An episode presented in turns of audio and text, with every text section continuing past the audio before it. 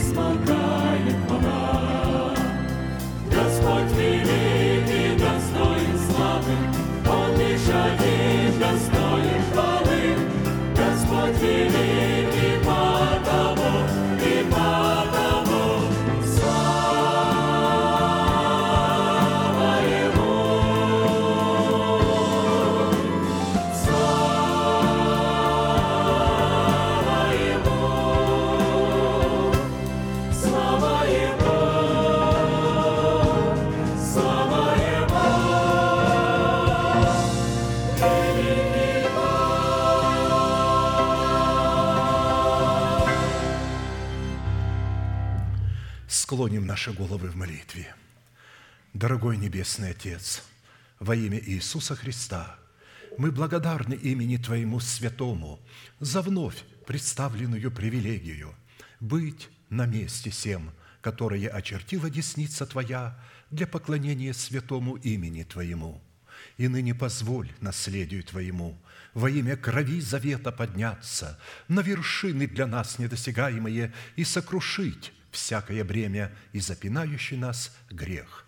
Да будут прокляты в этом служении, как и прежде, все дела дьявола, болезни, нищета, преждевременная смерть, демоническая зависимость, всевозможные страхи, депрессии, разрушение, косность, невежество – все это да отступит от шатров святого народа Твоего.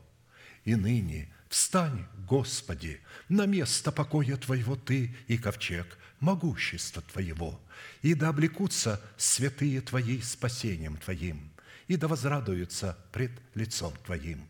Дай нам больше от Духа Твоего, пропитай нас Духом Твоим святым, позволь нам найти светлое лицо Твое. Я представляю это служение в Твои божественные руки – веди его рукою превознесенную, великий Бог, Отец и Дух Святой. Аминь. Да благословит вас Господь, можете садиться.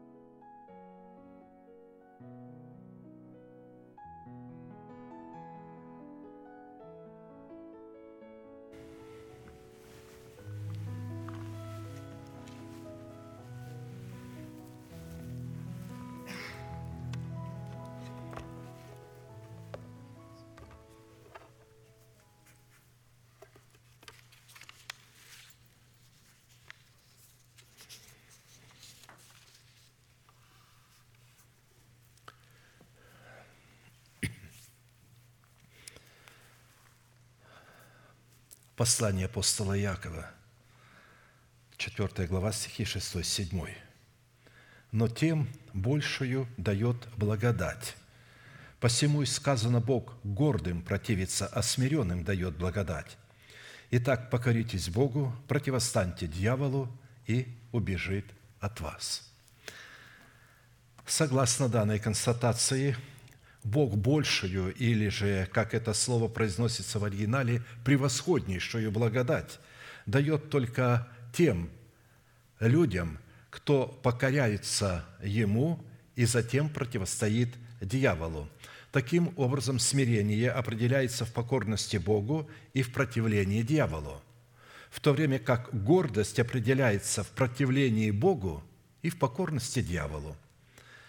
Исходя из этого, Одним Бог противится, а другим являет свое благоволение или свою благосклонность, свою превосходнейшую благодать, которая выражает себя в жизни с избытком.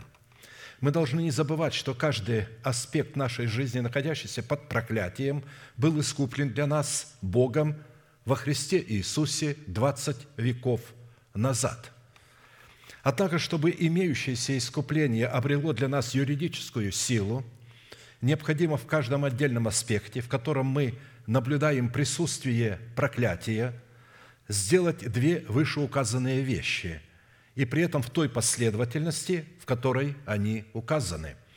Вначале покориться Богу, а затем противостать дьяволу, потому что невозможно противостать дьяволу в предмете определенного проклятия, если мы в данной области все еще не покорились Богу – Например, если мы проявляем скупость по отношению к Богу в области приношения десятин, мы тем самым не покоряемся Богу и присваиваем себе то, что доверено в наше распоряжение, но нам не принадлежит, так как является святыней Господней. А когда мы не покоряемся Богу в сфере финансов и в то же самое время пытаемся противостоять дьяволу в их нехватке, то у нас, разумеется, ничего не получается – если же мы будем относиться к нашим финансам в соответствии предписаний Священного Писания, то область финансов будет высвобождена из-под проклятия. Дело в том, что до тех пор, пока человек находится в зависимости от денег, то независимо от того, сколько он их имеет, он будет находиться под проклятием в области финансов. Это не означает, что он обязательно будет нищим. Абсолютно нет – это означает, что он будет поклоняться мамоне. Но как только человек через добровольную радостную отдачу десятин Богу высвобождается от зависимости денег, независимо от того, сколько он их имеет, он высвобождается от проклятия в области финансов. В связи с этим я позволю себе напомнить одну неоспоримую закономерность. То, от чего мы зависим, притягивает нас к себе и порабощает нас – равно и то, что зависит от нас, порабощается нами и притягивается к нам. Это необратимый и неизменный духовный принцип. Деньги – это эквивалент материального богатства, которые, тем не менее, могут служить высоким духовным целям и трансформироваться в богатство нетленные или же неветшающие. Поэтому в той степени, в которой мы будем высвобождаться от зависимости денег и обретать над ними власть, равносильно в такой же степени деньги будут притягиваться к нам, точно так же, как железо притягивается магнитом, попадая в область его притяжения. И такое высвобождение начинается с добровольного и радостного отдавания Богу десятины приношений. Писание определяет как размер приношений, так и место для этих приношений. И размер для этих приношений, как для богатых, так и для бедных, один – десятая часть от всякого денежного дохода да вычетов из него всяких государственных налогообложений. Поступая таким образом, мы признаем и чествуем Бога как Царя царей и Господа господствующим. Местом же приношений для каждого из нас является поместная церковь или место, где мы получаем духовную пищу. Если мы находимся в церкви, в которой мы не получаем духовную пищу, не следует отдавать туда десятины. Отдайте десятину туда, где вы получаете духовную пищу. То есть питаетесь, где вас Бог поддерживает своим словом. Потому что на сегодня в этом мире не так уж много христианских движений и церквей, где бы было живое слово. Только там, где есть живое слово, и только живое слово может поддержать человека, вырвать его из бездны отчаяния. Как написано, послал слово свое и избавил их от могил их. Люди осуждены на могильное прозябание. Несмотря на то, что они улыбаются, смеются, к чему-то стремятся, внутри у них смерть, могила, независимо от того, верующие они или неверующие. Потому что верующим Писание называет человека, который повинуется благовествуемому Слову – не своим понятием, как он понимает, и вдруг как ему показалось, а тому, что говорит Бог через своего посланника.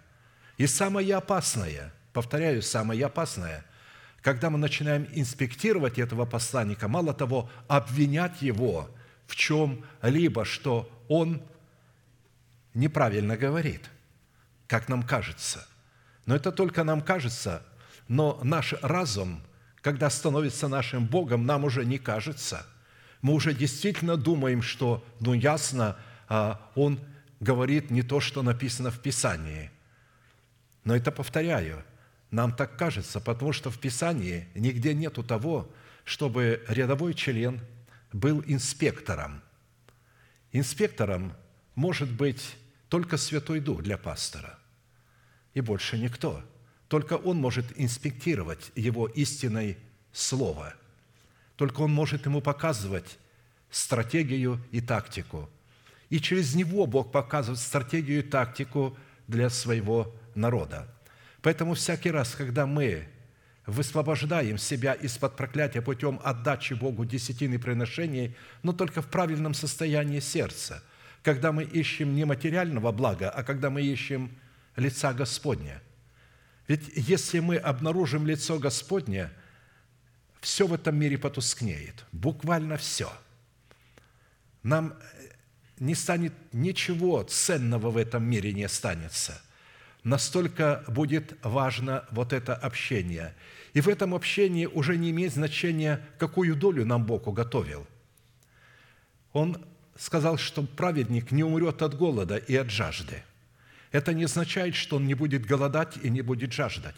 Он может голодать, он может жаждать, Бог может допустить, чтобы испытать его верность. Но он никогда не умрет от голода и от жажды. А вот люди, которые надеются на деньги, могут при наличии миллиардов, миллионов умереть от голода и от жажды, потому что вдруг рак схватит их гортань, и они не смогут ни глотать, ни есть. И они будут умирать от жажды и от голода. Я знал многих людей, богатых, по истории миллионеров, которые умирали от жажды и голода, имея на своих счетах великие богатства. Поэтому для нас важно понять, что самым великим богатством является Слово Божие, пребывающее вовек, которое мы слышим – который мы принимаем в наше сердце. И когда у нас появляется возможность, а такая возможность появляется всегда, когда мы начинаем служение, потому что мы приходим не с пустыми руками, мы приносим Господу в радости, что имеем такую привилегию приношения, десятины свои. И таким образом мы свидетельствуем пред Ним, Господи, я Твоя святыня. Потому что что такое десятина? Это святыня Господня – но когда святыню Господню отдает человек, который не является святыней Господней, ведь а, это не сделает его близким Богу, не обратит на него благоволение Бога. Ну, приносил Каин свою десятину, но Бог не обратил на него внимания. А вот Навеля обратил, потому что он вначале смотрит на состояние нашего сердца, на цели, что мы ищем в этом жертвоприношении. Что мы ищем, когда мы чтим Бога десятинными приношениями? Ищем ли мы благословения или же благословляющего? Ищем мы помазания или же помазующего? Ищем мы дары Святого Духа или же дарящего, во власти которого находятся дары Святого Духа? Никогда дары Святого Духа не находились и не будут находиться во власти человеков. Если Бог их задействует, это не означает, что дары Святого Духа находятся в их власти. Невозможно научиться нигде и никак практике даров Святого Духа, потому что Господин – Святой Дух. И через кого хочет, как хочет и сколько хочет, Он может их проявлять. Поэтому мы сейчас будем служить Господу десятинами и приношениями, будем поклоняться Ему, потому что наше поклонение без десятины приношений перестает называться поклонением. Встанем, пожалуйста, будем в этих приношениях выражать свою любовь к Богу, признавать над собой Его неоспоримую власть. И будем петь песню после заката славное утро, когда Спаситель примет меня. Но в нашем сердце уже должно быть это утро и должно быть это воскресенье, потому что мы приняли нетленное обетование для своего тела, которое состоит в воздвижении державы жизни в нашем теле и в обличении нашего тела воскресения Христова – и когда мы это приняли, то мы на каждом служении практически провозглашаем воскресение Христа. Когда мы говорим «да воцарится воскресение Христова в наших сердцах», то мы говорим «и дух, и невеста говорят, приди, и слышащий да скажет, приди». Итак, будем поклоняться Господу в радости нашей и будем петь.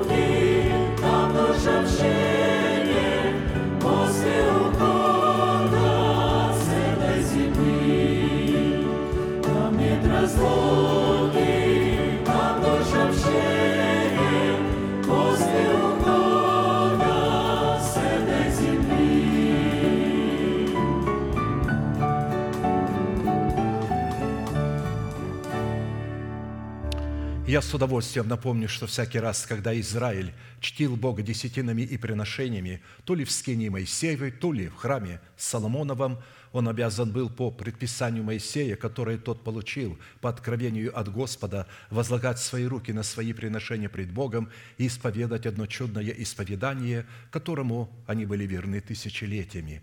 Мы с вами, будучи тем же Израилем, привитые к тому же корню, питаясь соком той же маслины, сделаем то же самое. Протяните вашу правую руку, символ правовой деятельности, и молитесь вместе со мной. Небесный Отец, во имя Иисуса Христа – я отделил десятины от дома моего и принес в Твой дом, чтобы в доме Твоем была пища. Я не отдаю в нечистоте, я не отдаю в печали, и я не отдаю для мертвого. Я радуюсь, что имею привилегию выражать мою любовь и признавать Твою власть. И ныне, согласно Твоего Слова, я молю Тебя – прямо сейчас, да откроются Твои небесные окна, и да придет благословение Твое до избытка на Твой искупленный народ во имя Иисуса Христа. Аминь, аминь. Да благословит вас Господь, можете садиться.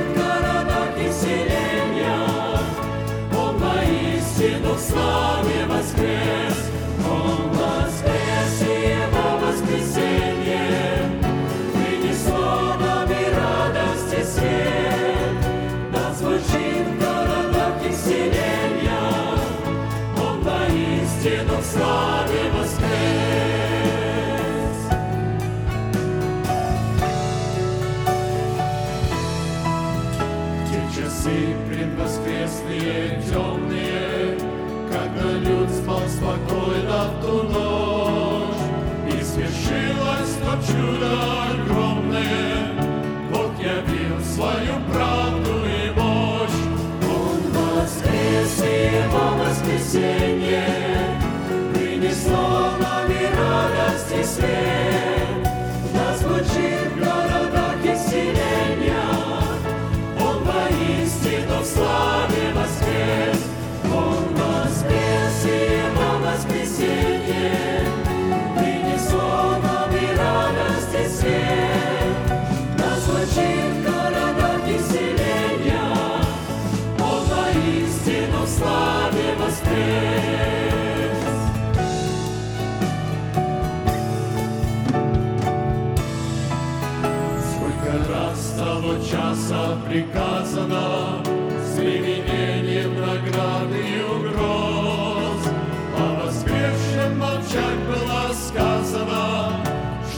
славе воскрес наш Христос.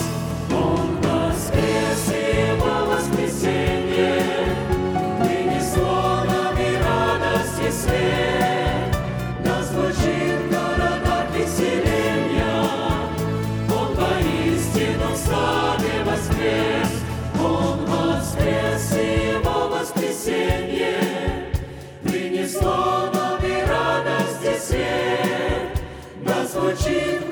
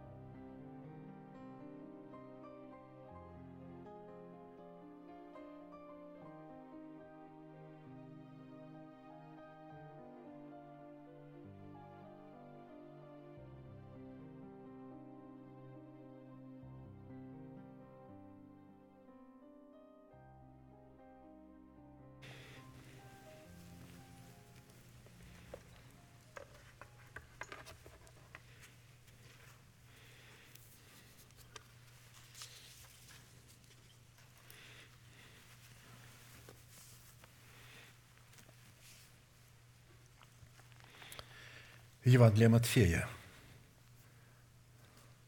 глава 5, стихи 45, 48. «Да будете сынами Отца вашего Небесного, ибо Он повелевает солнцу своему восходить над злыми и добрыми и посылает дождь на праведных и неправедных. Итак, будьте совершенны, как совершен Отец ваш Небесный». Проповедь, которую я хочу продолжить, в эти последние дни перед исходом избранного Богом остатка из этого мира, что эта заповедь является наследием святых всех времен и поколений, и адресована она Христом сугубо или только своим ученикам – а посему люди, не признающие над собой власти человека, посланного Богом, к наследию этой заповеди никакого отношения еще никогда не имели и навряд ли уже когда-нибудь смогут иметь.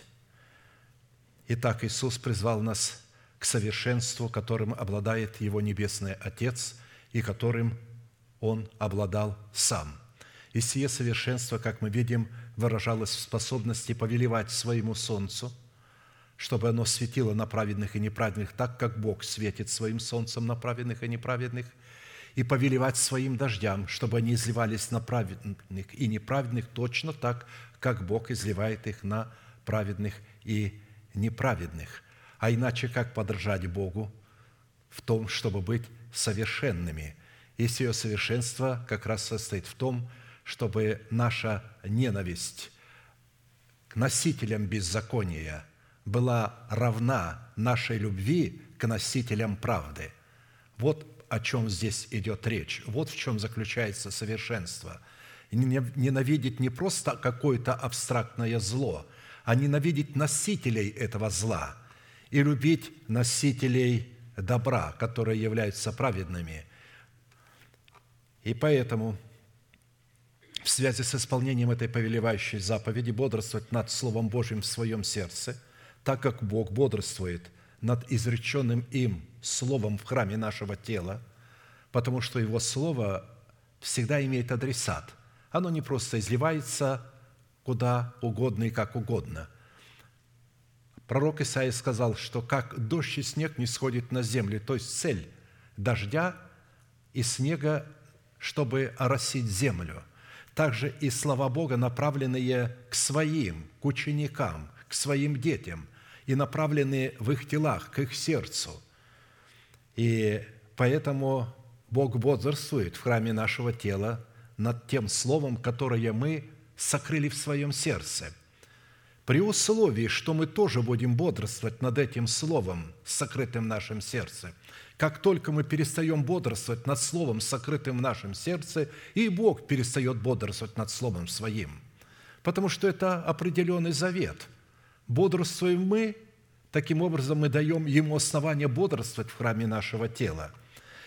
Итак, мы остановились на исследовании такого вопроса, какие же конкретные цели призвано преследовать праведность Божия, над которой Бог бодрствует в нашем сердце и с которой мы призваны соработать своей верой, с верой Божией, которая является как раз истиной в сердце.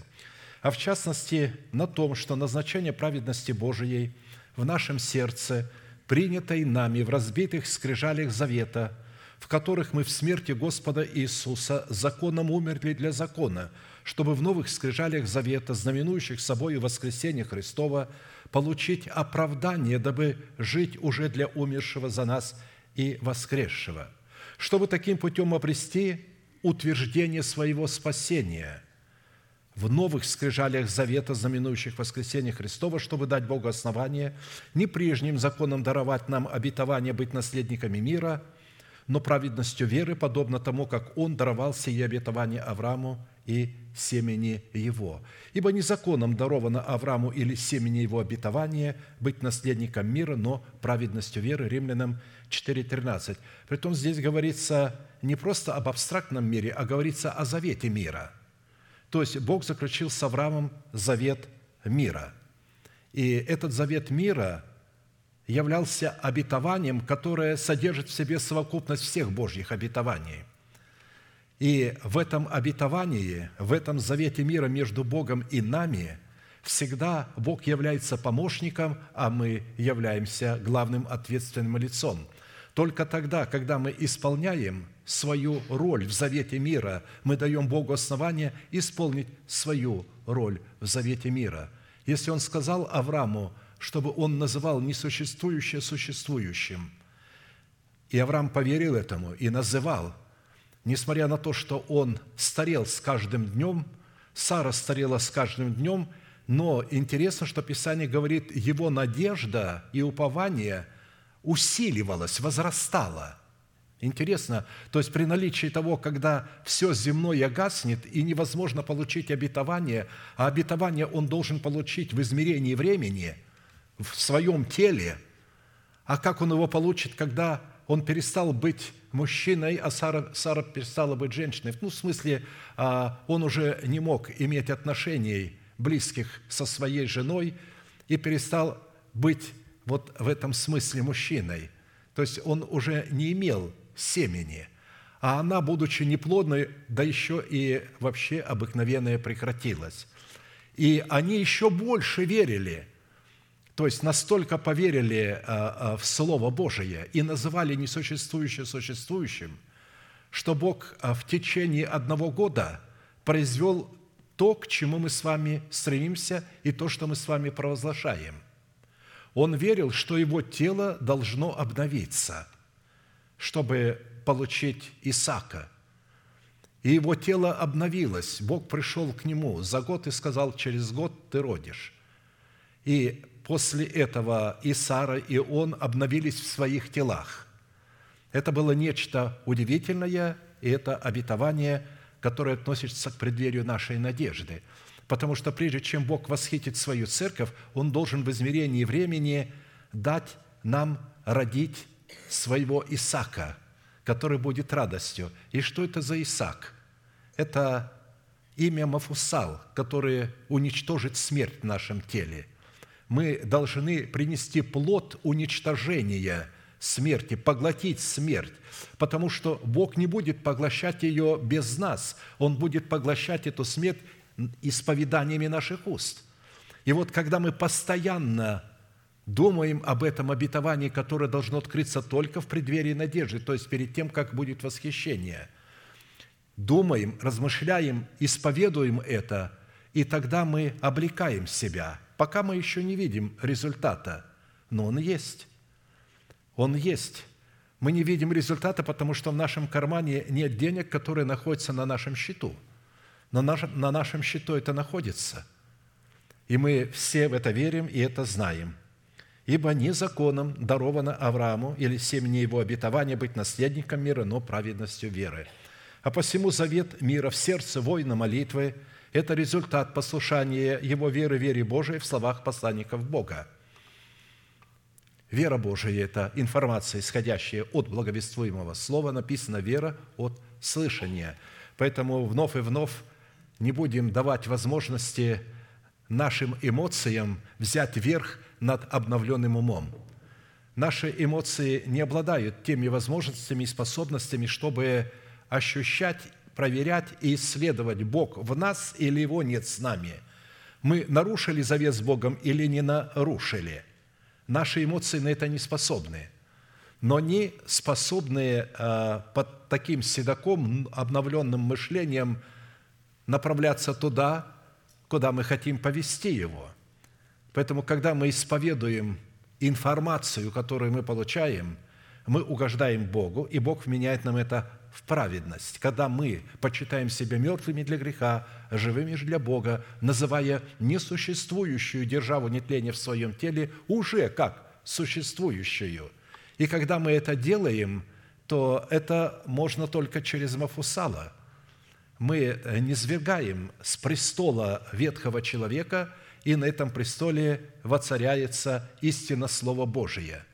И тогда Святой Дух приходит и может восседать на престоле истины Слова, и мы тогда становимся способными водиться Святым Духом.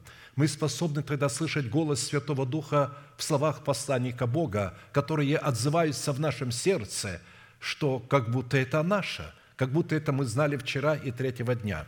Итак, по каким признакам следует испытывать самого себя на предмет владычества мира Божьего в нашем сердце, что идентифицирует или же определяет нас как сынов Божьих и как святыню Господню. При этом мы знаем, что испытывать свое сердце на предмет владычества мира Божьего следует по способности быть миротворцем, что как раз и характеризует нас как сынов Божьих, как написано, блаженные миротворцы или же благословенные миротворцы, ибо они будут наречены сынами Божьими. Матфея 5, 9. Здесь речь идет о состоянии мира внутри сердца человека. Не может человек быть миротворцем, если у него нет состояния мира в сердце. То есть, если завет мира не воцарился в его сердце. Если нет мира между человеком и Богом. Если он обманывает себя, что у него мир с Богом, в то время как этого мира нет. Потому что он может действовать через свои чувства. Сатана многих людей завел в эту эмоциональную сферу, где они приходят на служение и ждут эмоционального всплеска. Они хотят чувствовать себя в эмоциях, вольготно, хорошо, и тогда они знают. И некоторым действительно сатана дает вот эту эйфорию в их чувствах, и они знают, что Бог с ними. И только потом, за гранью этой жизни, когда дух человека выходит из тела, вдруг они обнаруживают, что на самом деле они не в церкви были, и что мира Божьего не было с ними, и что они направляются в преисподнюю. Точно так же, как атеисты, которые твердо были уверены, что когда они умрут, с этим заканчивается их существование, они уходят в небытие. И вдруг оказывается, что этот атеист, выходя из тела, видит – что есть ад и рай, встречается с Христом, который осуждает его по его жизни и по его исповеданию на вечную смерть. И тогда бесы берут его, и он вместе с бесами направляется туда. И вот представляете, какая беда для таких атеистов, или какая беда для таких католиков и православных, которые поклоняются идолам зачастую, а не Богу – и вдруг оказывается, что после смерти они идут в ад. Они что думали, что они Богу поклоняются, и что это не идолы, а это святыня. Это действительно святыня. Католики полагают, что Матерь Божия – это такая святыня, которая может передавать, что она посредница между Богом и человеком.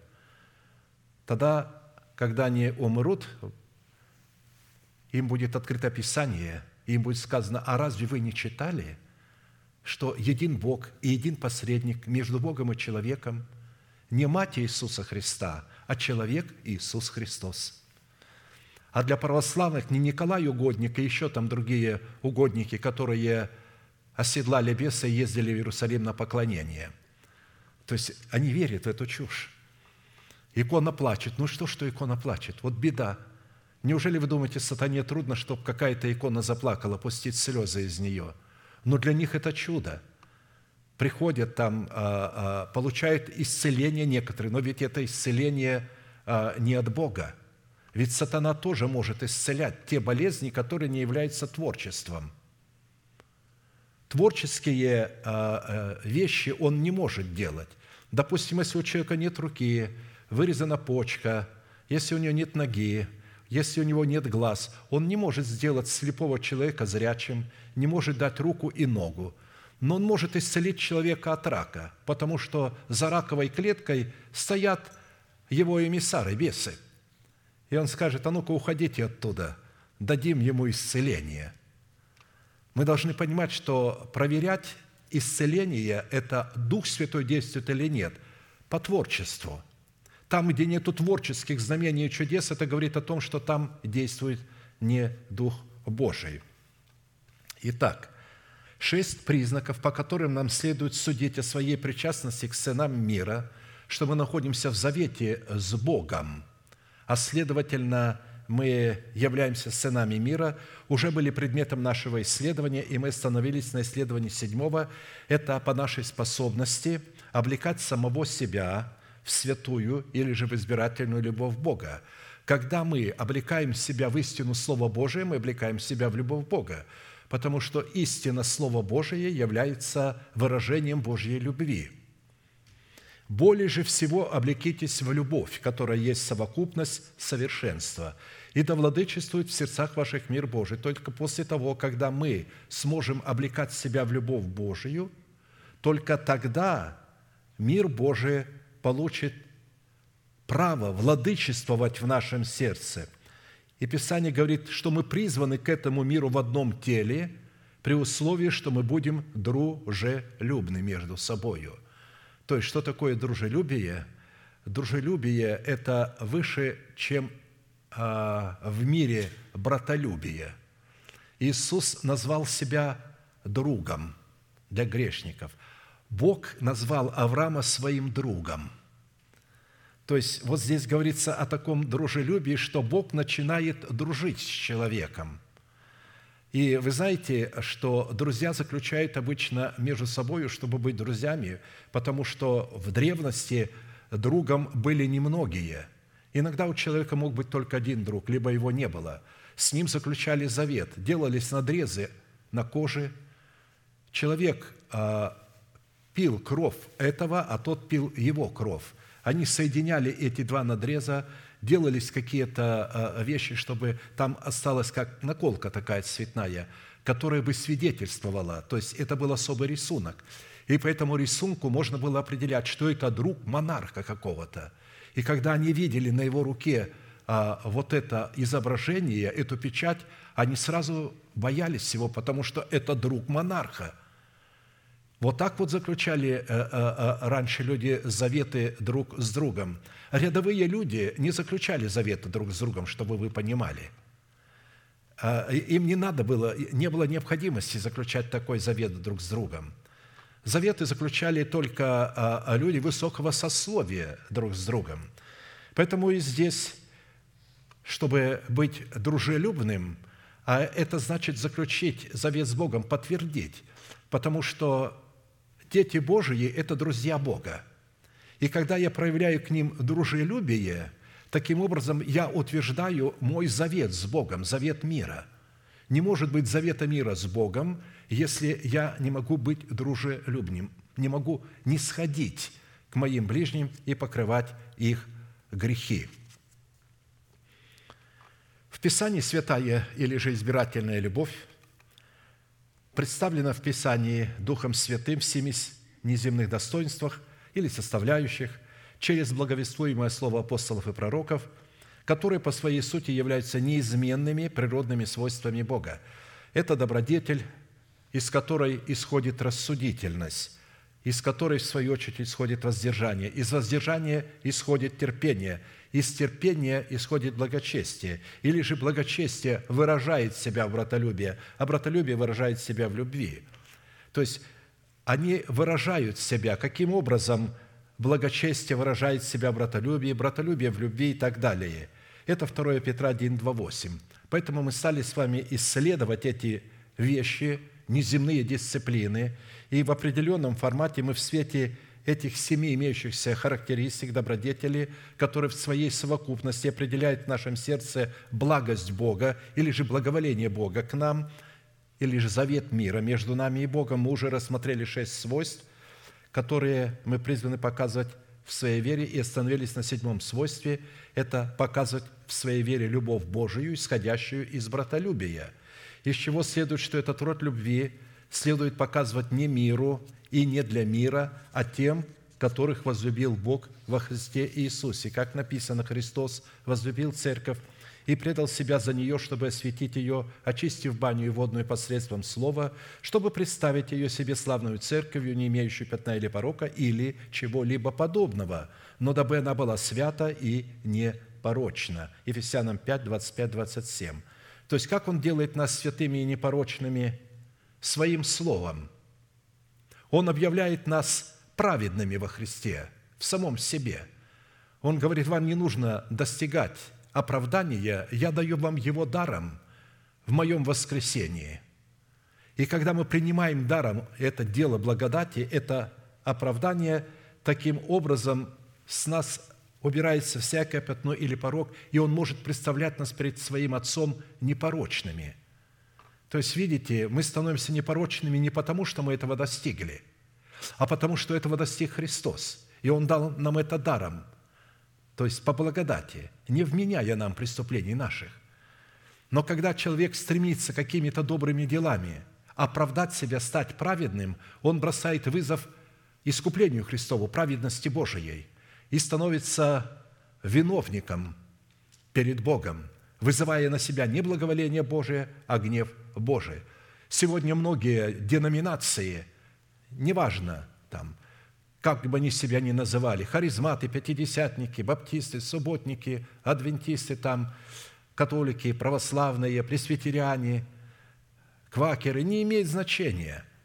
Но если они пытаются оправдаться путем каких-то дел, путем евангелизации, практика даров духовных, или же отдавая себя какую-то жертву не работает. Нужно принять даром оправдание по благодати, и тогда только оно очищает нас. При этом будем помнить, что каждая из семи имеющихся составляющих обуславливающих сердце нашего Небесного Отца, его характер, состояние его сердца, содержит в себе свойства всех других достоинств. То есть оно, видите, выходит из друг друга, обнаруживает себя друг в друге, а следовательно, а, они проистекают друг из друга, дополняют друг друга, усиливают друг друга и находятся друг в друге. Во-вторых, данное достоинство – это нравственное совершенство, присущее исключительно естеству Бога.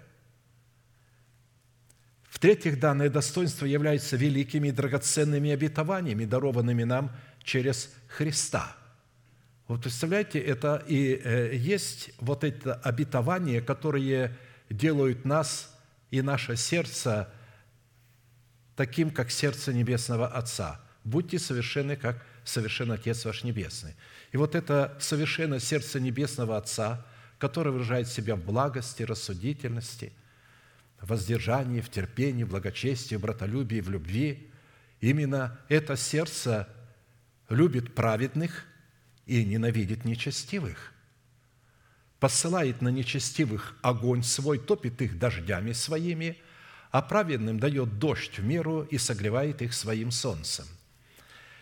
Далее. Данное достоинство является нетленным сокровищем и богатством, которым мы призваны обогатиться. Вот оно, подлинное богатство. Войти в наследование данных достоинств мы можем только через принятие силы Святого Духа. Не крещение Святым Духом, а самого Святого Духа. Крещение Святым Духом дает нам способность говорить на иных языках.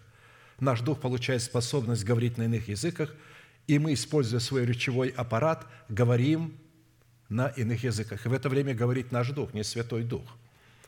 Святой Дух, а, когда говорит, то Святой Дух обычно говорит – через своих помазанников, говорит языком, который нам понятен и который нам доступен.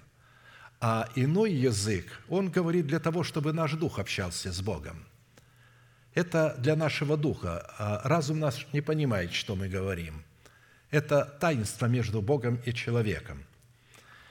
Далее в седьмых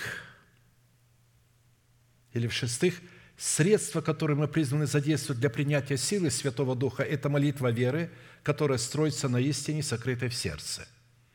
Если есть истина в сердце, то тогда туда придет Святой Дух. Но он не придет сам, мы должны его пригласить. И когда мы его приглашаем, он приходит. Но вы скажете, как он приходит? Прежде чем прийти, он стучится. И наша задача услышать этот стук – и открыть эту дверь. Если у нас есть истина в сердце, это говорит о том, что наше ухо открытое. Мы услышим этот стук. Если истины в сердце нет, то мы не услышим этот стук. Как определить, что есть у меня истина в сердце или нет? Это потому, что у меня есть полнота девственного, неповрежденного учения Христова – которая состоит из обетований, заповедей и уставов. Если я не разумею Слово Божие, не понимаю его, противлюсь ему и полагаю, что есть истина в сердце, у меня нет истины, потому что мы приняли только то через свой разум, то, что мы поняли своим умом. А то, что мы не поняли своим умом, мы не приняли. Это говорит, что никакой истины у нас нет в сердце – Потому что то, что мы поняли своим умом и приняли, это не есть истина. Это есть извращение истины. Мы ее неправильно понимаем своим умом. Вот только когда мы признаем власть слова того человека, которого поставил Бог, и перестанем включать свой разум, и включим свое сердце, и будем принимать Слово, которое даже мы не понимаем, но мы будем принимать его с радостью – и тогда Бог начнет открывать это слово впоследствии в нашем сердце. Вот это будет говорить, что у нас есть истина в сердце, что даст Святому Духу возможность прийти, постучать. Он не будет стучать в сердце человека, у которого истина поврежденная и которая принята через его разум. Только через обновленный разум, принятая в сердце истина – может дать Святому Духу возможность постучаться. потому что он стучится к невесте. Но не может он стучаться а, а к девочке, которая еще не достигла возраста невесты. Есть у нас сестра, у которой еще нет сосцов. Что нам делать, когда будут за нее свататься? То есть, это же притча. Пришло время, жених пришел свататься, а она не готова к тому, чтобы стать женой. И они говорят, что нам делать? И тогда слышат голос, «Я стена, и сосцы у меня, как башни, и потому я буду в глазах его, как достигшая полноты». Почему я в глазах его буду, как достигшая полноты? Потому что у меня сосцы, как башни. Под двумя сосцами имеется в виду Тумим и Урим. Истина в сердце и Святой Дух, открывающий истину в сердце. Это и есть полнота, когда Дух Святой пришел на вот эту неповрежденную истину. И тогда Он стучится к ней, и она открывает, потому что она слышит. Кто услышит и отворит, войду к нему, буду вечерить с ним, и он со мною. А посему через наследование этих великих и драгоценных обетований, представляющих состояние нашего сердца, которое будет подобно состоянию нашего Небесного Отца, мы как раз и делаемся причастниками божеского естества. Итак, насколько это позволил нам Бог, исходя из меры нашей веры, мы уже рассмотрели характеристики шести составляющих и остановились на седьмой, как показывать в своей вере любовь Божию Агапе, исходящую из братолюбия, которая является царственной короной добродетели Бога, из чего следует заключить, что любовь Божия – это любовь добродетельная – рассудительная, воздержанная, терпеливая, благочестивая и братолюбивая.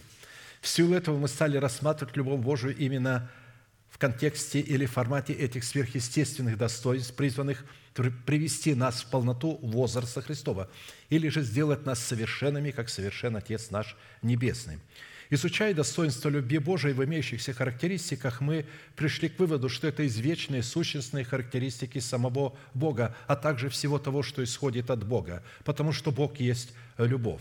И такая любовь, исходящая из присущей Богу благости, определяется Писанием как совокупность всех совершен, как мы прочитали ранее, более же всего облекитесь в любовь, которая есть совокупность совершенства – Исходя из того, что в свое время мы уже рассматривали, в чем состоит сущность любви Божией Агапе, исходящей из братолюбия, которую мы призваны показывать в своей вере. То есть мы вначале рассмотрели, что такое любовь Божия, а потом стали вот эти рассматривать все свойства, которые есть в этой любви – мы решили провести на память только один вопрос, по каким признакам следует испытывать себя на предмет того, что мы показываем в своей вере любовь Божию, агапи, исходящую из братолюбия. Мы остановились на первом признаке, по которому следует испытывать себя на предмет того, что мы показываем в своей вере любовь Божию и агапи, исходящую из братолюбия. Это по нашей способности любить все то и всех тех, кого любит Бог, и ненавидеть все то и всех тех, кого ненавидит Бог – Потому что только любя то, что любит Бог, и ненавидя то, что ненавидит Бог, мы можем судить о том, что мы показываем в своей вере любовь Божию Агапе, исходящую из братолюбия. В связи с этим мы рассмотрели уже известные нам семь составляющих той категории людей, которую любит Бог, и остановились на семи составляющих той категории людей, которых ненавидит Бог. Я приведу эти определения кратко на память тех, кого любит Бог. Первый признак, по которому следует испытать себя, что мы показываем в своей вере любовь Бога, исходящую из братолюбия, следует определять потому, что мы будем любить и миловать кающихся грешников, как это делает Бог. Кто, как Бог, кто Бог, как ты, прощающий беззаконие и не вменяющий преступление остатку наследия твоего, не вечно гневается Он – потому что любит миловать. Он не вменяет преступление избранному им остатку. Остаток – это те, которые повиновались своей верой и вере Божией, которые приняли оправдание даром. Второй признак, по которому следует испытывать себя на предмет, что мы показываем в своей вере любовь Божию, исходящую из братолюбия – следует определять потому, что мы будем любить и миловать сироту, вдову и пришельца. Бог дает суд сироте и вдове, и любит пришельца, и дает ему хлеб и одежду. Вы уже знаете, кто такая сирота в нашем. Это три функции – сироты, вдовы и пришельца.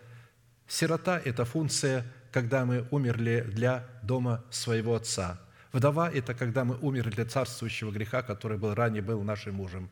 Пришелец – это когда мы умерли для своего народа, и поэтому стали пришельцами – Третья составляющая, признак, по которому следует испытывать себя, что мы показываем в своей вере любовь Божию, исходящую из братолюбия, следует определять потому, что мы будем любить правду и суд в их носителях, так как правда и суд в предмете информационной программы Бога может обнаруживать себя только в носителях любви Божией, исходящей из братолюбия. Бог любит правду и суд, милости Господней полна земля – Четвертый признак, по которому следует испытывать себя на предмет любви Божией, исходящей из братолюбия, следует потому, что мы будем любить святой народ, которому мы имеем причастие, который находится в руке Бога и припал к стопам Его, чтобы внимать Его словам. Видите, не ко всем вообще людям, которые посещают церковь, а только тем, которые находятся в руке Бога, припали к Его стопам, чтобы внимать Его словам – то есть это ученики, это не инспекторы. Это люди, которые не соблазняются и не притыкаются на словах человека, посланного Богом. Истинно Он любит народ свой, все святые Его в руке Твоей, и они припали к стопам Твоим, чтобы внимать словам Твоим. Пятый признак, по которому следует испытывать себя что мы показываем в своей вере любовь Божию, исходящую из братолюбия, это потому, что мы будем отверзать очи слепым, восстанавливать согбенных и любить праведных, идущих путем правды. Господь отверзает очи слепым, Господь восстанавливает согбенных, Господь любит праведных.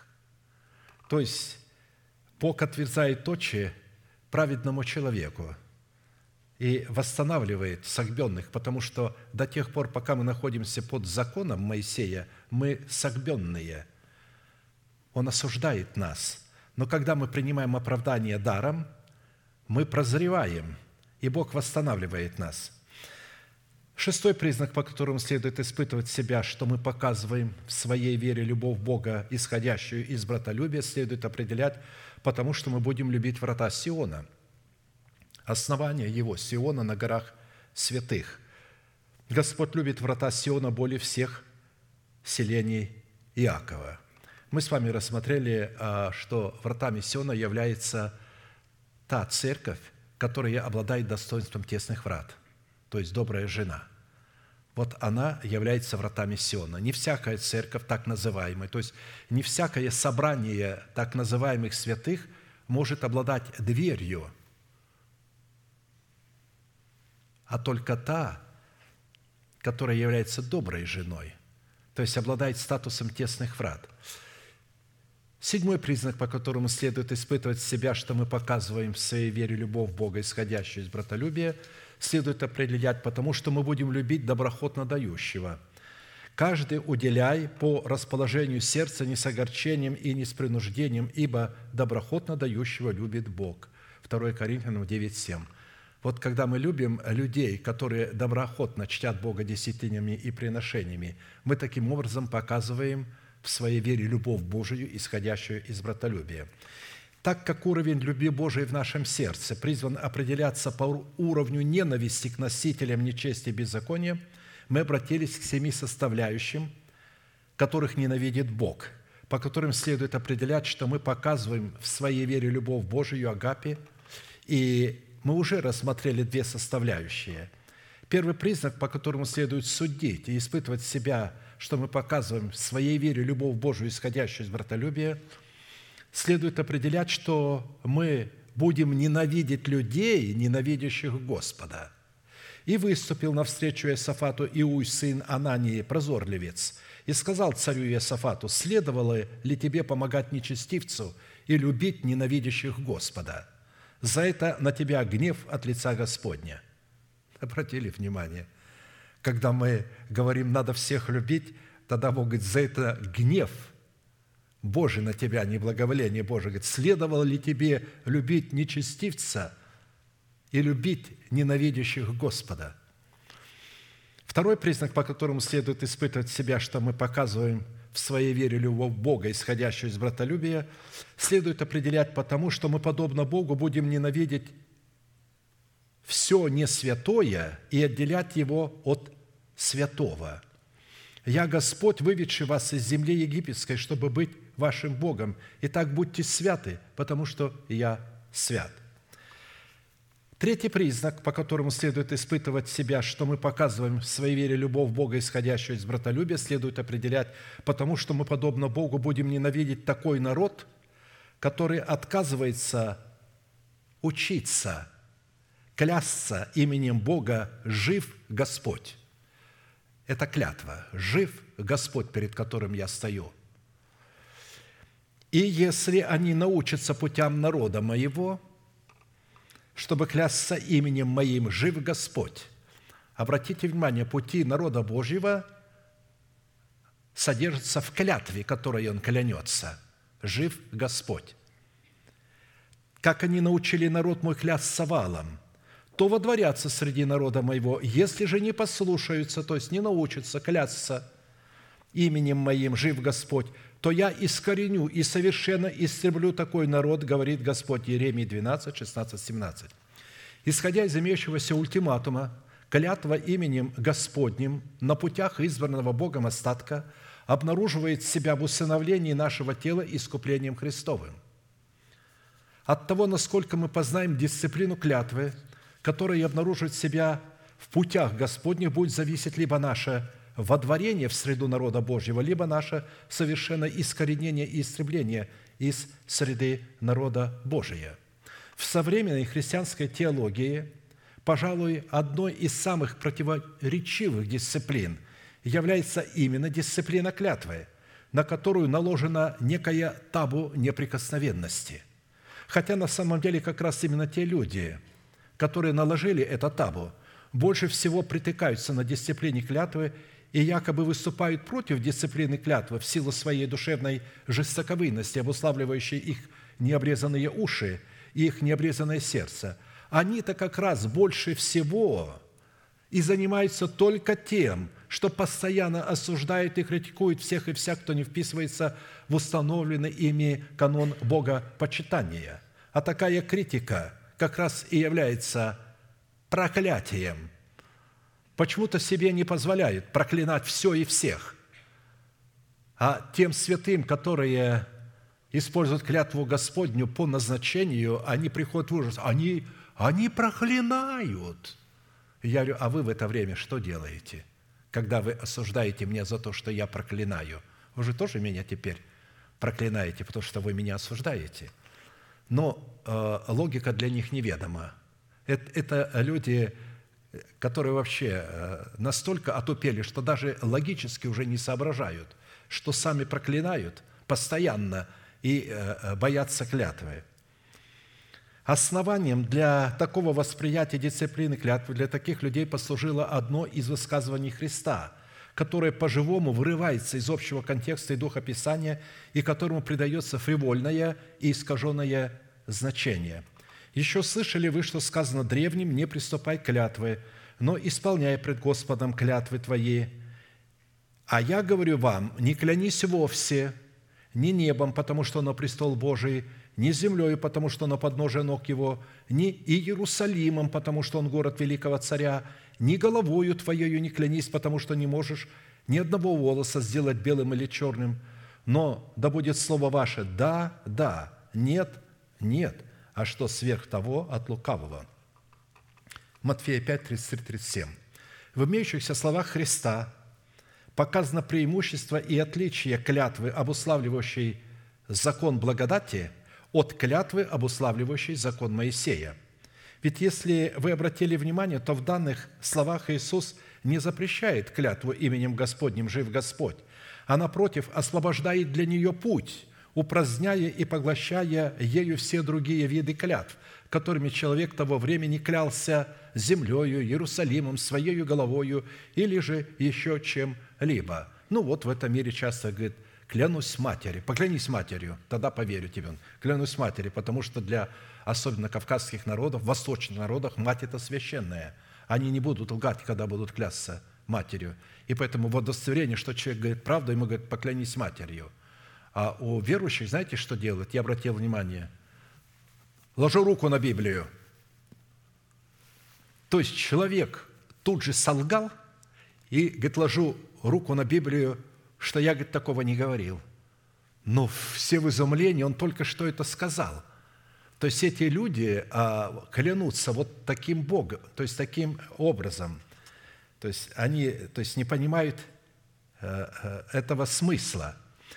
Дело в том, что на иврите клятва означает страж святости, заклятие, анафима, проклятие, заклинание, ненависть, святость, суд, осуждение, приговор суда, непреложенность божественной воли – закон, заповедь, устав, постановление. Оказывается, клятва – это вот закон, заповедь, устав, постановление.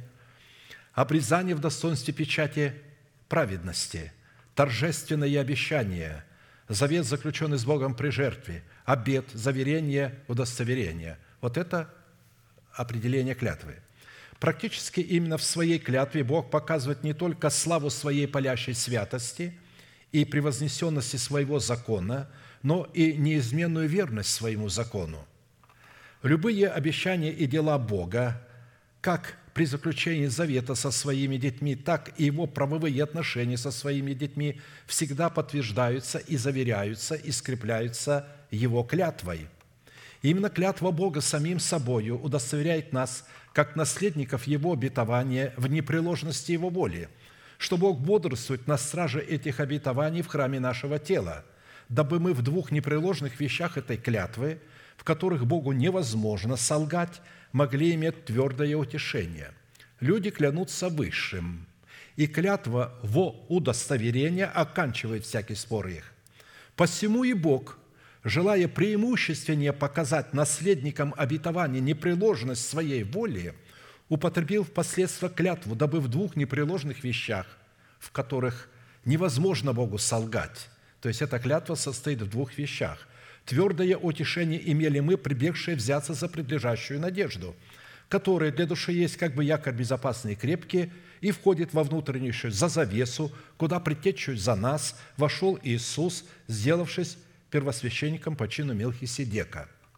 В данном случае клятва Бога, состоящая в двух вещах, обуславливает завет Бога с человеком и возведена им статус нашей надежды, призванной возводить и вводить нас в присутствие Бога, куда притечью за нас вошел Иисус. Это кровь Христова, вносимая в святилище, и 12 пресных хлебов, обуславливающих результат смерти Христовой в Его воскресении. Завет с Богом без обоюдного обещания верности друг другу в формате обоюдной клятвы не легитимен. И, разумеется, подобная клятва – обретает свой законный статус и свою законную силу только в границах завета, который налагает требования и ответственность на обе стороны завета. Дисциплина клятвы не только определяет характер завета крови, завета соли и завета покоя, и стоит на страже этого неизменного завета, вот этих трех функций завета, но также и определяет, каким должно быть нравственное состояние двух сторон, вступающих в этот обоюдный завет. Таким образом, на иврите слово «клятва», стоящее на страже неизменного завета Бога с человеком и человека с Богом, одновременно обуславливает как характер завета, так и нравственное состояние двух сторон, заключающих этот завет между собою. А посему нравственное состояние двух сторон, вступающих друг с другом в клятвенный завет, определяется такими характеристиками или свойствами. Это безупречные, непорочные – а также непрочные, безукоризненные, неповинные, не имеющие порока или недостатка, без изъяна, без пятна, чистый, исполненный правдой и святости, совершенный, кроткий, миролюбивый, неуязвимый для нападок. Неуязвимый для нападок. Если вот это все вышесказанное в нас есть, мы будем неуязвимые для нападок, когда на нас будут нападать, обвинять нас во лжи, или, или еще в чем-то. Притом это они будут обвинять так, как они понимают. На самом деле мы так не говорили, и мы не такие. Но они будут читать, что мы такие, и будут обвинять нас. А теперь обратим наше внимание на то, что закон Моисея положен был не для праведника, но для беззаконных и непокоривых, нечестивых и грешников, развратных и оскверненных, и не для того, чтобы оправдать и спасти их, а чтобы осудить их, зная, что закон положен не для праведников, но для беззаконных и непокоривых, нечестивых и грешников, развратных и оскверненных, для оскорбителей отца и матери, для человека-убийц, для блудников, мужеложников, клеветников, человека-хищников, скотоложников, лжецов, клятва преступников и для всего того, что противно здравому учению. По славному благовестию блаженного Бога, которое мне верено».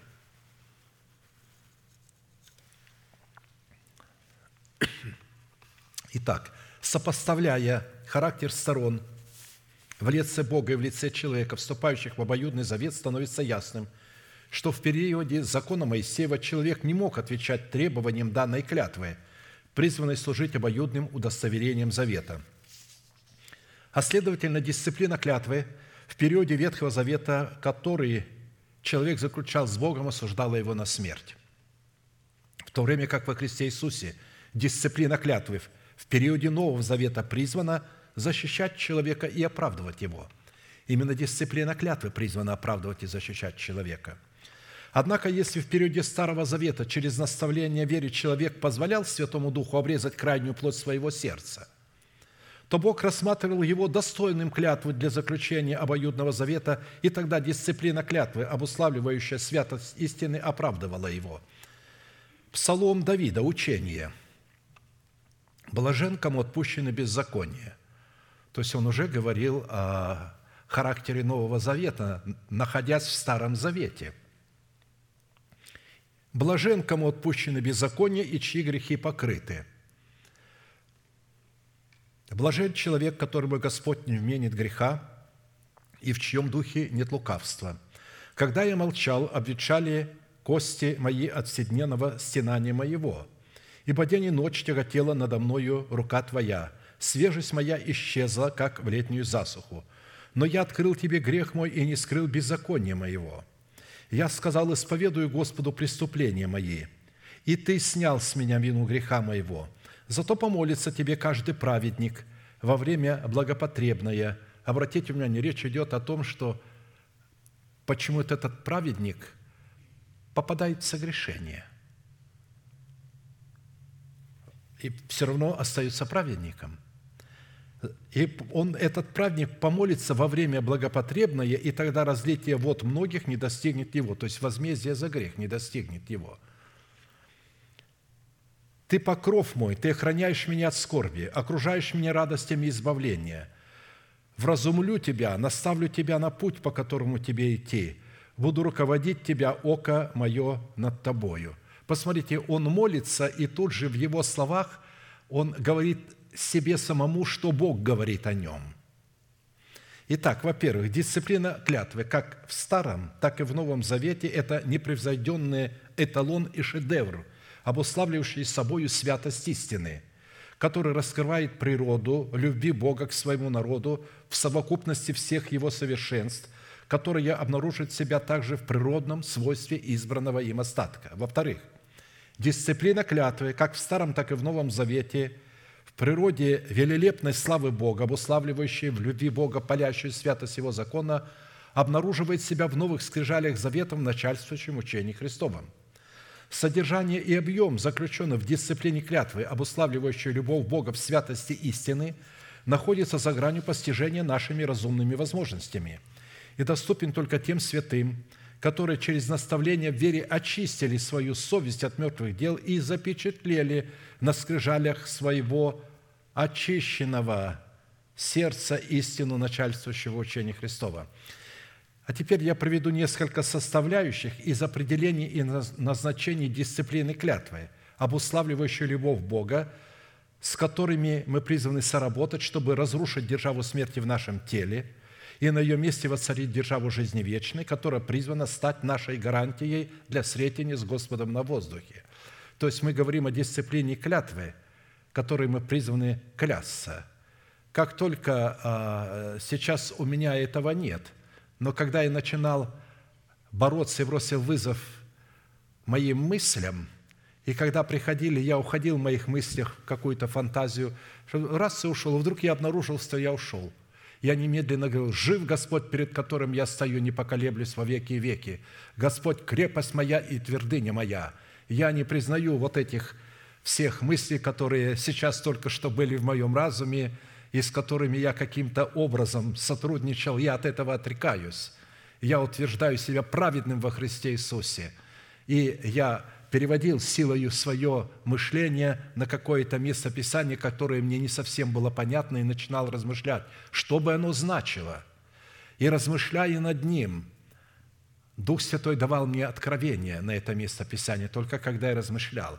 Иногда мне приходилось размышлять часами, днями, месяцами над некоторыми истинами.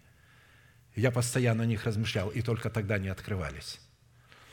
Потому что Бог открывает только тогда свою истину, когда над ней размышляют или же пережевывают, что мы делаем на наших э, служениях домашних, где мы пережевываем. Итак, дисциплина клятвы в любви Божией, обуславливающей святость истины завета между Богом и нами, присутствовала на раменах первосвященника в двух драгоценных камнях оникса, вставленных в золотые гнезда – в которой мы призваны устроить себя, чтобы отвечать требованиям воина молитвы для поклонения Богу в духе и истине. И возьми два камня оникса и вырежь на них имена сынов Израилевых, шесть имен их на одном камне и шесть имен остальных на другом камне, по порядку рождения их, через резчика на камне, который вырезывает печати. Вырежь на двух камнях имена сынов Израилевых и вставь их в золотые гнезда – и положи два камня сии на наравнике Ефода. Наравники – это плечи, вот наравники Ефода. Это камни на память сынам Израилевым, и будет Арон носить их пред Господом на обеих раменах своих для памяти. Обратите внимание, это для памяти сынам Израилевым.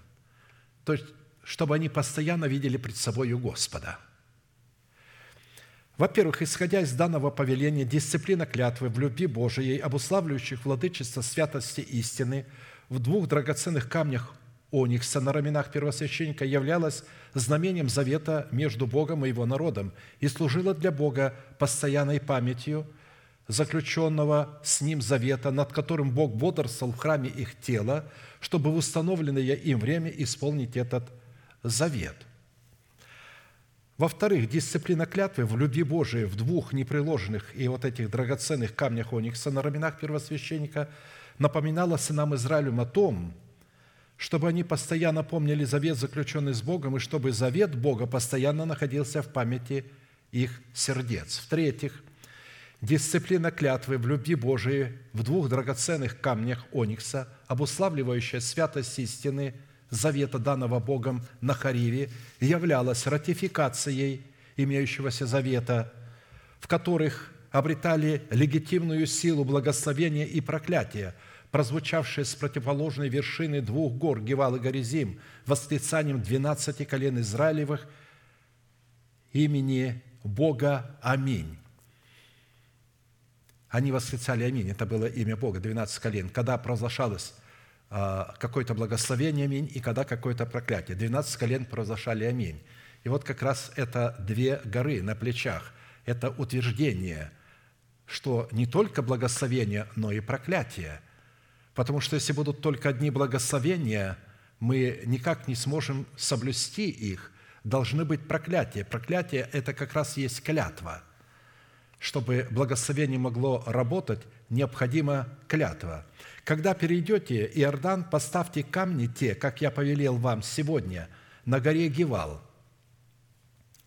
с которой провозглашались проклятия. Обмажьте их известью и устрой там жертвенник Господу Богу твоему, жертвенник из камня. Видите, жертвенник из камней был устроен на горе Гевал, с которой провозглашались проклятия. то есть или клятва, не поднимая на них жезла. То есть камни должны быть цельные, не надо их обделывать. Из камней цельных устрой жертвенник Господа Бога твоего, и возноси на нем все сожжения Господу Богу твоему, и приноси жертвы мирные, и ешь там. И веселись пред Господом Богом твоим, и напиши на камнях все слова закона сего очень явственно. То есть нужно было десятословие записать на этих камнях. «И сказал Моисей, и священники левиты всему Израилю, говоря, «Внимай и слушай, Израиль, в день сей ты сделался народом Господа Бога твоего». В какой день?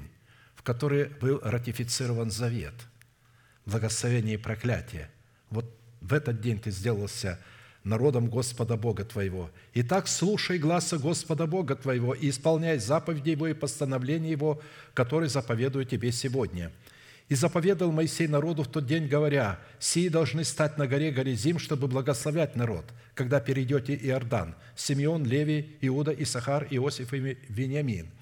А сии должны стать на горе Гивал, чтобы произносить проклятие Рувим, Гад, Асир, Заволон, Дан и Нефалим. При этом устроение жертвенника Господня из цельных камней и жертвоприношения, принесенное на этом жертвеннике при ратификации завета с Богом – утвердившее сынов Израиля их народом Господним, происходило на горе Гевал, с которой провозглашалась клятва или же проклятие за нарушение закона. Жертвенник Господень, устроенный из цельных камней на горе Гевал, это совершенный образ заместительной жертвы Господа Иисуса за свою церковь в лице избранного Богом остатка.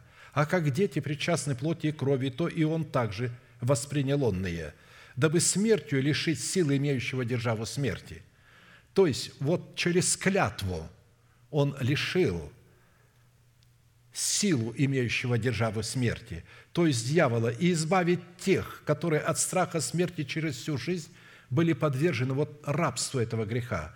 Ибо не ангелов восприемлет он, но восприемлет семя Авраамова. Учитывая, что образом жертвенника Господня, в который мы призваны устроить себя, являются мотивы или цели устремления нашего сердца – отвечающие требованиям совершенной воли Бога, дисциплина клятвы в любви Божией, обуславливающей завет между нами и Богом, обнаруживает себя в ревности любви Божией, состоящей в проклятии, исходящем на лицо всей земли, в летящем свитке, длиною в 20 локтей и шириною в 10 локтей, которая призвана истребить в среде народа Божьего тех, кто крадет – и тех, кто ложно клянется именем Господа. То есть нужно клясться не ложно, а чтобы эта клятва отвечала состоянию сердца, чтобы не было «я клянусь» на Библии, и человек обманывает. И опять поднял я глаза мои и увидел, вот летит свиток. И сказал он мне, что видишь ты? Я отвечал, вижу летящий свиток, длина его 20 локтей – и ширина его десять локтей. Он сказал мне, это проклятие, исходящее на лицо всей земли. То есть на лицо всей земли не имеется в виду вообще для каждого человека. На лицо всей земли имеется в виду для а, земли Израилевой, вот для нас, с вами, для церкви. «Ибо всякий, кто крадет, будет истреблен». Ведь Писание написано к народу Божьему, не к миру. «Всякий, кто крадет, будет истреблен» как написано на одной стороне, «И всякий клянущийся ложно истреблен будет, как написано на другой стороне. Я навел его, говорит Господь Саваоф, и оно войдет в дом Татя, в дом вора. Почему-то здесь, а, значит, вор назван Татем, но чтобы мы поняли, о ком идет речь. «И в дом клянущегося моим именем ложно – и прибудет в доме его, и истребит его, и дерева его, и камни его». Захария 5, 1, 4. То есть истребит а, все обетования внутри этого человека, если он, а, а значит, вор, а, и если он клянется ложно, потому что мы призваны клясться «Жив Господь, перед которым я стою, не поколеблюсь во веки и веки». Итак, размер летящего свитка шириною в 10 локтей указывал на то, что он имеет отношение к той категории людей, которые находятся под стражей закона, который имеет прямое отношение ко всякому душевному человеку, который противится истине. Причина, по которой мужчины до 20 лет не подпадали под проклятие, содержащееся в летящем свитке, состояла в том, что им неведомо было пожелание, которое вменялось в грех тем, кто входил в категорию от 20 лет и выше. Потому что от 20 лет и выше им ведомо было пожелание греха. Они вкусили грех там, в Египте, а эти родились в пустыне. Они не знают вкуса этой пищи. Они не понимают, когда говорят о нем, о, там чеснок, лук, дыни, мясо, а здесь что это манна? Они удивлялись, потому что, ну, ничего, кроме манны, они не видели и не пробовали, и не обоняли. И поэтому им не вменялся этот грех. Вот почему в пустыне пали косми в пустыне все, которым было выше 20 лет. А те, которые до 20 лет, которые родились в пустыне, а, на них это проклятие не распространялось. Мы говорим, вот этот свиток летящий, 10 локтей в ширину и 20 в длину. Потому что, повторяю, категория от 20 лет и ниже еще раз родилась в пустыне, и вкус мяса, лука, чеснока и дыни, которыми питались отцы их в Египте, был им неведом. И сказал Господь Моисею и Аарону, говоря, «Доколе злому обществу всему роптать на меня? Ропот сынов Израилевых, которым они ропщут на меня, я слышу. Скажи им, живу я, говорит Господь, как вы говорили вслух мне, так и сделаю вам. В пустыне сей падут тела ваши. И все вы исчисленные, сколько вас числом от двадцати лет и выше, которые роптали на меня, не войдете в землю, на которой я подъемля руку мою клялся поселить вас, кроме Халева, сына Ифонина, и Иисуса, сына Навина, детей ваших, о которых вы говорили, что они достанутся в добычу врагам. Я введу туда, и они узнают землю, которую вы презрели, а ваши трупы падут в пустыне сей, дабы вы познали, что значит быть оставленным мною». Это прообраз. Потому что образом людей, родившихся в пустыне, является категория святых, которая совершила тотальное освящение, преследующее собой цель тотального посвящения на служение Богу живому и истинному. И суть такого тотального освящения состояла в том, что данная категория святых – умерла в смерти Господа Иисуса для своего народа, для дома своего Отца и для расливающих вожделений своей души. И таким образом обрела состояние вот тех людей, которые ниже, то есть до 20 лет. То есть они умерли, поэтому теперь, когда они умерли, для мертвого человека а, уже вкус дыни, чеснока, лепешек не имеет значения. Он уже умер для этого. И а, поэтому Господь ему не вменяет греха к смерти. А, и поэтому в силу этого фактора их душа стала мертвой для царствующего греха, живущего в их теле, и живой для святости истины, посему вкус египетской пищи стал ей неведом. Дисциплина клятвы в любви Божией, обуславливающая святость истины в завете между Богом и нами, стояла на страже интересов сироты, вдовы и пришельца и давала им защиту Бога в суде – Итак, обрежьте крайнюю плоть сердца вашего, и не будьте впредь жестоковыйны». А обрезание – это клятва, это заклятие. Вы накладывали заклятие на себя, потому что завет заключался при клятве двух сторон, а это был завет между Богом. И здесь говорится не о крайней плоти, а обрежьте крайнюю плоть сердца вашего – Ибо Господь Бог ваш есть Бог богов и владыка владык, Бог великий, сильный и страшный, который не смотрит на лица и не берет даров, который дает, дает суд сироте и вдове и любит пришельца, и дает им хлеб и одежду. Любите и вы пришельца, ибо сами были пришельцами в земле египетской. Господа Бога твоего бойся, и Ему одному служи, и к Нему прилепись, и Его именем клянись». Видите, Он призывает, чтобы мы клялись – это пути Господни. Мы должны научаться, научиться путям Господним. Мы должны бояться Господа Бога своего, Ему одному служить, к Нему прилепиться и Его именем клясться. Он хвала Твоя, и Он Бог Твой, который сделал с Тобою те великие и страшные дела, которые видели глаза Твои. В семидесяти душах пришли отцы Твои в Египет, а ныне Господь Бог Твой сделал Тебя многочисленным, как звезды небесные. Во-первых, именно клятва, состоящая в знамении обрезаний крайней плоти сердца, позволяла Израилю относиться к сироте, к вдове и к пришельцу так, как относится к ним Бог. Во-вторых, клятва, состоящая в знамении обрезания крайней плоти сердца, позволяла Израилю бояться Бога, Ему одному служить, к Нему прилепиться и клясться Его именем. Дисциплина клятвы в любви Божией, обуславливающая завет между нами и Богом, состоящая в запретном слове «берегись», позволяла не предавать забвению выход из египетского рабства и наделяла способностью бояться Бога, Ему одному служить и клясться Его именем.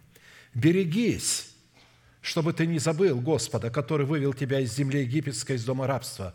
Господа Бога твоего бойся, и Ему одному служи, и Его именем клянись». Второзаконие 6, 12, 13.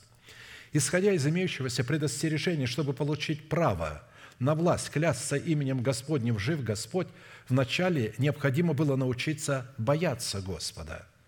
А иначе, когда мы не будем бояться Господа и начнем клясться – то мы будем ложно клясться. И тогда вот этот свиток летящий, он поразит а, дерева наши и камни. Мы устроили а, из себя дом духовный на вот этом основании Христос.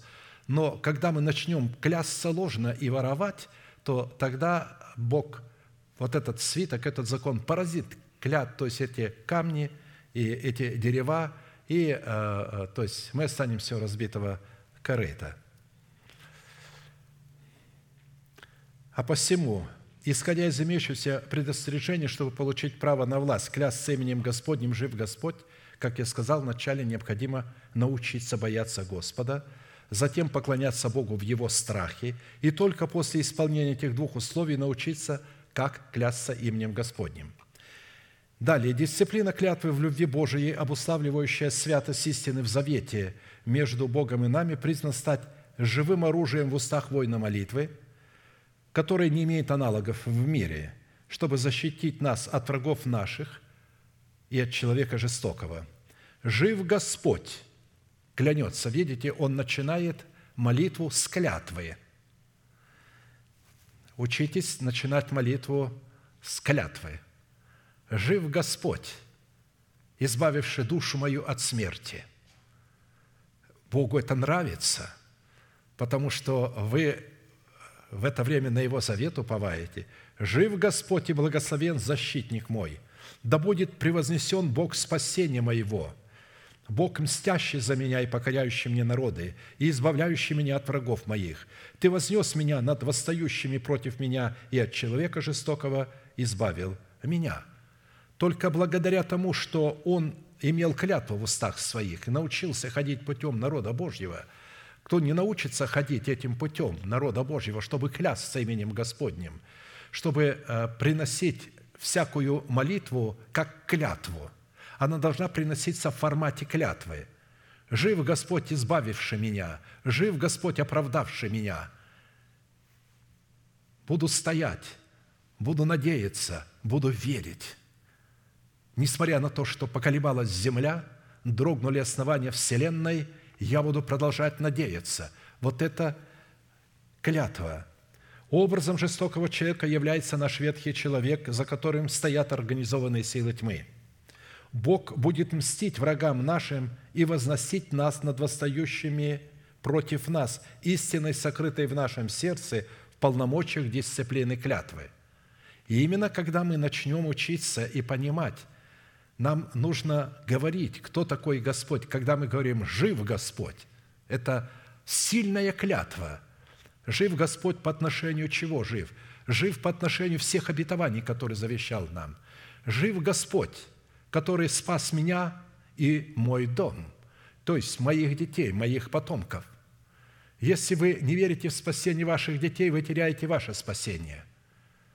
Легко верить в спасение детей, когда они с вами – Попробуйте верить в спасение, когда их нет с вами, а вы изображаете, что они сидят с вами. Вот как вы почитаете себя мертвыми для греха, живыми же для Бога, не будучи таковыми на самом деле, так и здесь. Почитайте, что ваши дети с вами. Раз Бог вас спас, Он и их спас. как только вы теряете вот эту ниточку и начинаете думать о ваших детях, что они не спасены, так как находятся в противлении к церкви, к Богу, к человеку Божьему, это дети, но вы-то не в противлении. Вы-то можете встать между вашим ребенком и между Богом и сказать, «Жив Господь, перед которым я стою. Моя дочь со мною».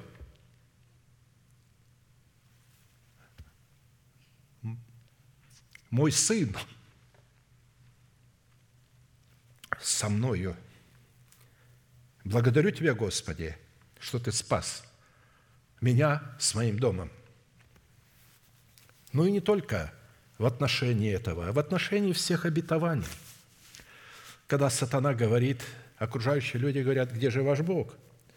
Что ты так болеешь? Почему ты нищенствуешь? Тогда вы должны говорить, жив Господь, перед которым я стою. Я ничего не имею, но всем обладаю. Я богаче вас. Сколько ты имеешь? 20 миллионов, 30, 40, 50 миллиардов. Сколько триллионов имеешь? У меня больше – у меня больше. Каждый из нас обладает всем. Я ничего не имею, но всем обладаю. Жив Господь, перед которым я стою. Далее.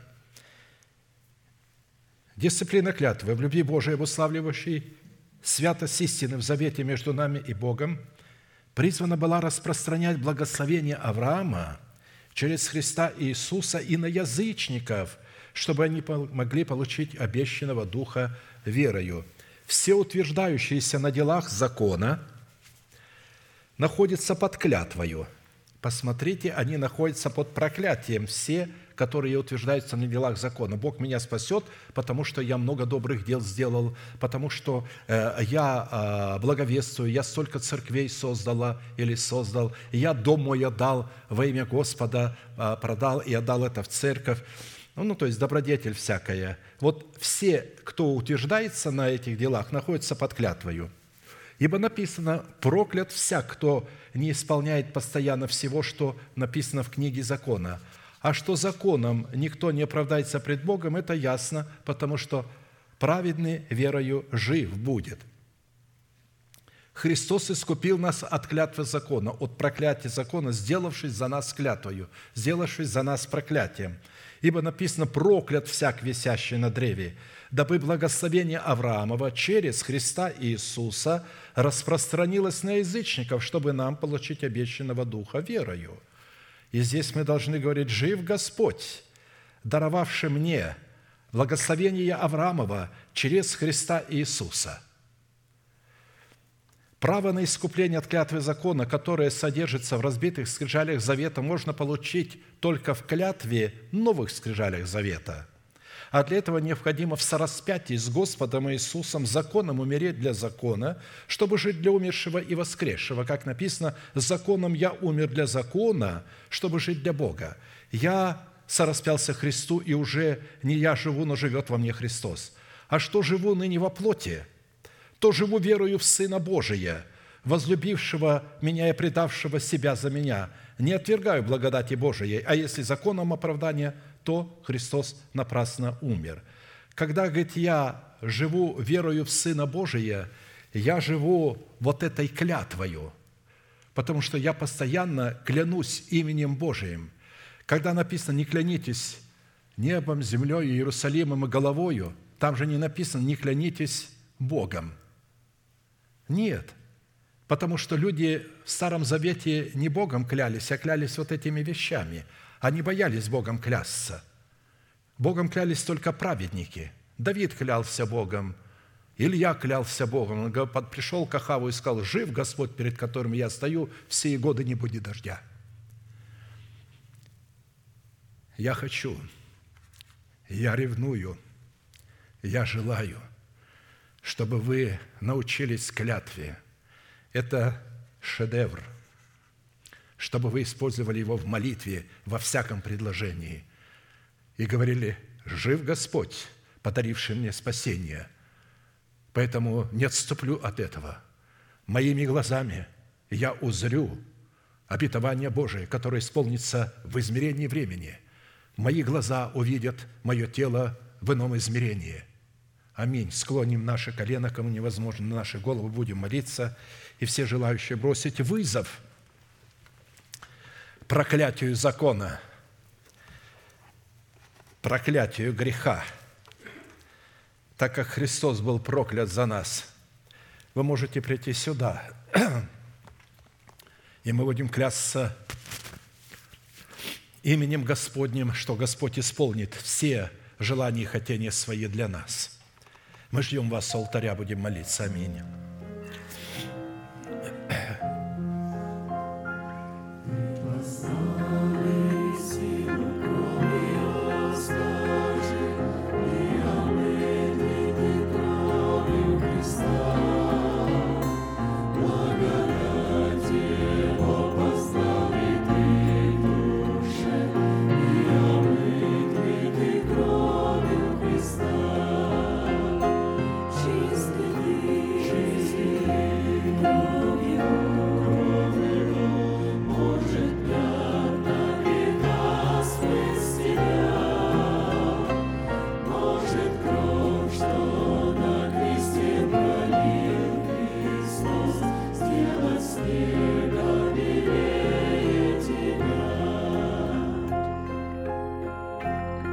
Я буду молиться вместе с вами вашей молитвой.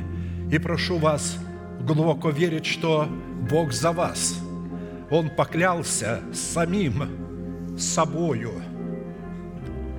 Он не изменит своей клятве. Он не изменит этим двум вещам. Пролитой крови своего Сына за наши грехи. Его ломимому телу. Я знаю, что вы приняли эту истину – Глаза закрыты – это элемент тайной комнаты. Руки подняты к небесам – это знак того, что ваши руки без гнева и сомнения. Вы не имеете обиды ни на кого, вы простили вашим обидчикам и пообещали Богу, что попросите прощения у тех, кого вы обидели. Молитесь со мной, Небесный Отец, во имя Иисуса Христа. Я прихожу к Тебе, я открываю мое сердце. Ты видишь раны – нанесенные грехом, моими похотями, моими страстями. Я согрешил перед Тобою. Прошу Тебя, прости меня, омой меня, очисть меня кровью Твоего Сына. Я верю в Твое Слово. Я верю, что я клянусь именем Твоим, святым, что кровь, пролитая Тобою – не было напрасной. И прямо сейчас перед небом и адом я хочу исповедовать, что согласно Твоего Слова я омыт, я очищен, я исцелен, я восстановлен, я оправдан, я спасен. Прощаются грехи ваши и беззакония ваши во имя Иисуса Христа – да благословит тебя Господь, да презрит на тебя светлым лицом своим, и помилует тебя, и да даст тебе мир. Да падут вокруг тебя тысячи и десятки тысяч одесную тебя, а к тебе не приблизятся. Да придут на тебя благословения гор древних, представляющих свод всех обетований Бога твоего, и холмов вечных, представляющих завет Бога между тобою и Богом. Да придет все это на тебя и на потомство твое, исполнится на тебе, и весь народ да скажет Аминь.